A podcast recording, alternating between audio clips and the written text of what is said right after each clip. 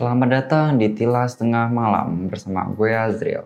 Kali ini gue bakal bacain ceritanya sendirian karena partner gue Syaira lagi berkalangan hadir. So, jadi kali ini gue dapat cerita horor dari Twitter gitu, ada yang nge-tweet. Oh, judulnya Orderan Gaib by Ed Rembulan Bulat. Mari kita langsung bacain ceritanya.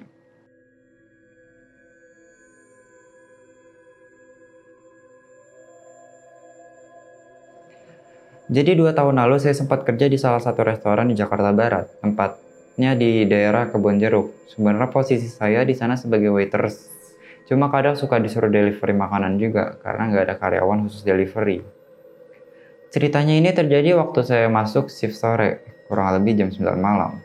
Posisi di resto lagi nggak terlalu ramai pengunjung. Terus teman saya dapat telepon ada orderan makanan dari customer. Nah kebetulan di situ saya yang kebagian untuk mengantarkan pesanan tersebut. Kurang lebih pukul setengah 10 malam berangkatlah saya dari resto menuju alamat pemesanan.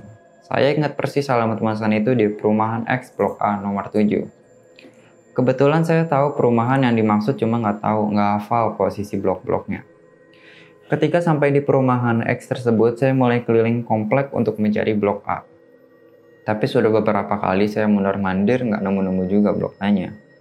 Akhirnya saya putuskan untuk nanya ke orang-orang yang ada di sekitar perumahan tersebut. Dari banyaknya orang-orang yang saya tanya, mereka rata-rata nggak tahu Blok A itu di mana. Lumayan mengherankan sih, menurut saya. Masa iya banyak warga lokal yang nggak hafal blok-blok di perumahan tersebut. Saya jadi pesimis tapi saya nggak gampang menyerah. Kembali saya menghampiri bapak-bapak di pinggir jalan, saya tanya lagi. Kemudian beliau bilang, kurang tahu ya mas, blok A di itu di sebelah mana. Tapi coba deh mas ya ke paling ujung belakang gereja. Di situ juga ada pos, pos satpam. Coba tanya kali mereka tahu. Walaupun jawaban bapak-bapak tersebut kurang memuaskan, tapi saya bersyukur setidaknya saya dapat sedikit petunjuk. Kemudian tanpa pikir panjang, saya berjalan menuju ke arah yang dimaksud bapak tadi. Komplek yang paling ujung di belakang gereja. Namun ada sedikit hal yang membuat saya ragu, karena pas saya jalan menuju ke gereja tersebut, itu kondisinya benar-benar sepi banget, nggak seperti blok-blok lainnya. Lagi-lagi ya saya mencoba berpikir positif aja, karena saya ke sini cuma niat nyari alamat pemesanan.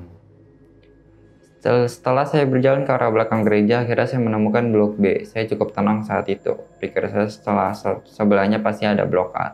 Dan benar saja itu ada blok A, posisinya benar-benar paling ujung.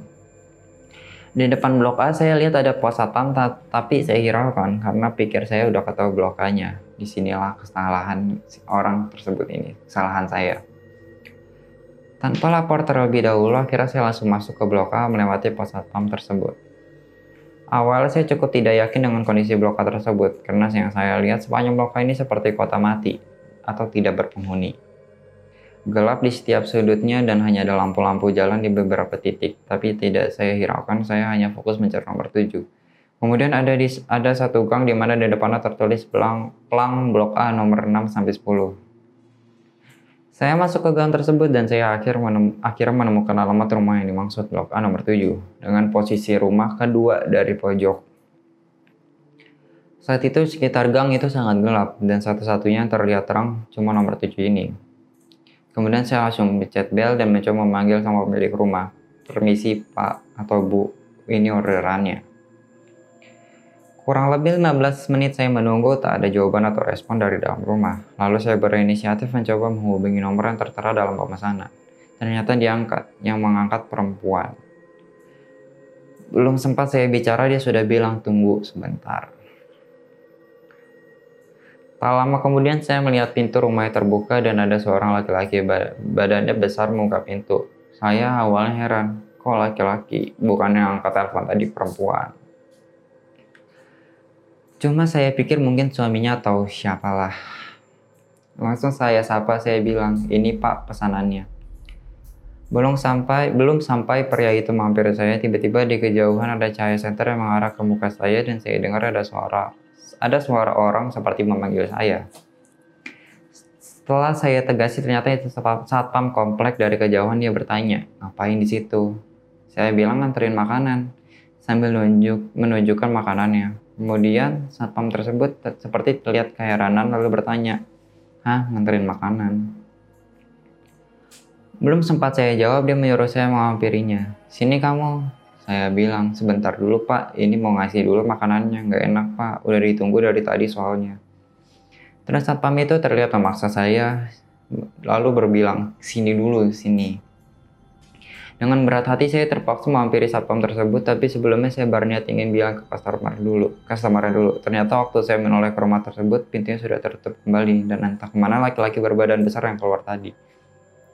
Ketika saya hampir satpam tersebut mengajak ke saya ke pos, saya awal mikir, ngapain ya gue dibawa ke pos? Tapi kembali saya pikir positif, oh iya, tadi gue nggak lapor dulu ke satpam. Waktu gue mau masuk ke blok A ini. Mungkin ini harus, mungkin ini prosedurnya dulu, harus lapor dulu. Sampai di pos saya bertemu dua orang bapak-bapak yang lagi nonton TV, entah satpam atau entah satpam juga atau bukan. Soalnya nggak pakai seragam. Baru saya sampai langsung dikasih minum air putih sebelum diinterogasi. Sebelum minum saya ditanya oleh salah satu seorang bapak-bapak di situ.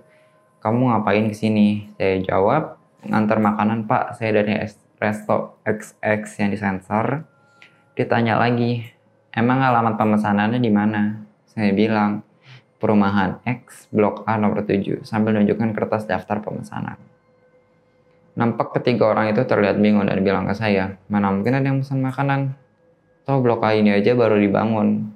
Saya heran mendengar pernyataan satpam tersebut. Setelah itu ternyata terjadi tanya jawab panjang lebar yang lumayan membuat otak saya berpikir keras. Intinya mereka nggak percaya kalau ada orang di blok tempat mereka yang jaga tersebut, yang ada yang memesan makanan. Mereka menjelaskan bahwa perumahan itu baru dan belum berpenghuni. Dan terjadilah perdebatan kecil antara saya dan ketiga orang tersebut. Saya berpikir daripada saya yang kena marah oleh orang resto, saya memutuskan, memutuskan untuk minta diantarkan kembali ke rumah blok A nomor 7 tersebut untuk memastikan dan mengambil foto kalau blok dan rumah-rumah di situ memang kosong, agar ada bukti untuk melaporkannya ke resto. Singkat cerita diantarkanlah saya oleh, satpam yang menjemput saya tadi. Saya jalan berdua dengannya dengan posisi motor saya dititip di, di pos. Namun saya heran ketika baru masuk gangnya semua terlihat gelap, padahal sebelumnya enggak. Adalah langkah terkejutnya saya saat sampai di rumah blok A nomor 7 yang tadi saya datangi. Ternyata rumah tersebut hanya rumah kosong yang baru bangun dibangun. Benar-benar kondisi sekitar gelap, seperti nggak ada kehidupan. Yang membuat saya shock lagi, yang tadi saya lihat tuh rumah ini memang yang selayaknya ada yang nempatin gitu. Memang yang saya lihat di antara, rum, di antara rumah blok A nomor 6 sampai 10, cuma nomor 7 ini yang terang dan terlihat berpenghuni. Namun herannya kenapa bisa berubah sekejap ini. Lagi pula saya juga tadi sudah coba telepon si pemesan terus diangkat kan. Gak lama juga ada seorang laki badan laki-laki badannya besar keluar dari rumahnya. Tapi kenapa sesaat saya balik lagi ke situ ditemani satpam itu hanya rumah kosong yang belum jadi. Saya jadi nggak habis pikir. Melihat muka saya yang pucat karena shock, akhirnya satpam tersebut kembali mengajak saya ke pos. Dia menggandeng, menggandeng saya, terlihat dari tampangnya seperti tidak ingin terjadi apa-apa pada saya. Sesampainya saya di pos, dua orang yang di dalam tersebut tak bicara apa-apa, hanya memandang saya. Mungkin mereka paham apa yang terjadi pada saya. Ketika saya kembali diambilkan minum dan disuruh menangkan diri dulu, baru setelahnya mereka kembali bertanya-tanya kepada saya. Namun saya hanya diam dan tak bisa menjawab pertanyaan mereka. Terus satpam yang mengantarkan saya tadi bilang, di sini emang rumahnya kosong. Mungkin lo tadi salah lihat. Salah satu dari mereka bilang juga, tapi di sini emang sering kali kejadian kayak gitu. Sering ada order makanan, sering ada juga order barang atau ojek online. Lo mah jelas ya malam, jadi isengin hak. Jadi apa wajarin hal-hal kayak gitu. Nah kalau dua hari yang lalu itu kejadiannya siang-siang. Jadi ceritanya ada ojek online jemput anak kecil di sekolahan. Nah, anak kecil itu minta diantar ke sini, diantarlah sama tukang ojek ini ke nomor sekian. Pas sudah sampai anak kecil itu tahunya udah nggak ada, kan bingung katanya. Mendengar cerita orang tersebut dalam hati saya bilang, masa iya sih bisa kayak gitu, mana siang-siang lagi. Tapi percaya nggak percaya, gue juga baru ngalamin kejadian serupa. Walaupun nggak sama, namun saya hanya diam memandang ketiga orang tersebut. Tapi saya benar-benar gak bisa ngomong apa-apa saat itu. Mungkin karena masih shock dan bingung. Harus jelasin gimana ke resto. Kan gak mungkin mereka bakal percaya sama pengalaman di luar luar yang baru saya alami. Jadi segitu aja ceritanya. Menurut gue ceritanya ini benar-benar kayak kejadian yang hal-hal wajar saat kita kerja di luar kayak misalnya delivery ojek online gitu ini mungkin hal-hal yang udah diwajarin untuk mereka karena uh, ada banyak kejadian-kejadian yang sama seperti ini yang dia minta diantar ke mana pun itu saat sampai penumpangnya itu mungkin langsung hilang atau diam dulu sebentar lalu supir atau si deliverynya ini mencium bau-bau nggak enak ternyata dia baru sadar ternyata yang dibawa itu adalah bukan makhluk bukan manusia ternyata makhluk gaib oke okay. Jadi segitu aja ceritanya. Terima kasih buat rembulan wait, untuk at rembulan bulat yang boleh dibacain tweetnya. Terima kasih yang udah terima kasih yang udah menyaksikan episode kali ini. Sampai jumpa di episode berikutnya. Tilas tengah malam, mereka tak terlihat tapi ada di sini.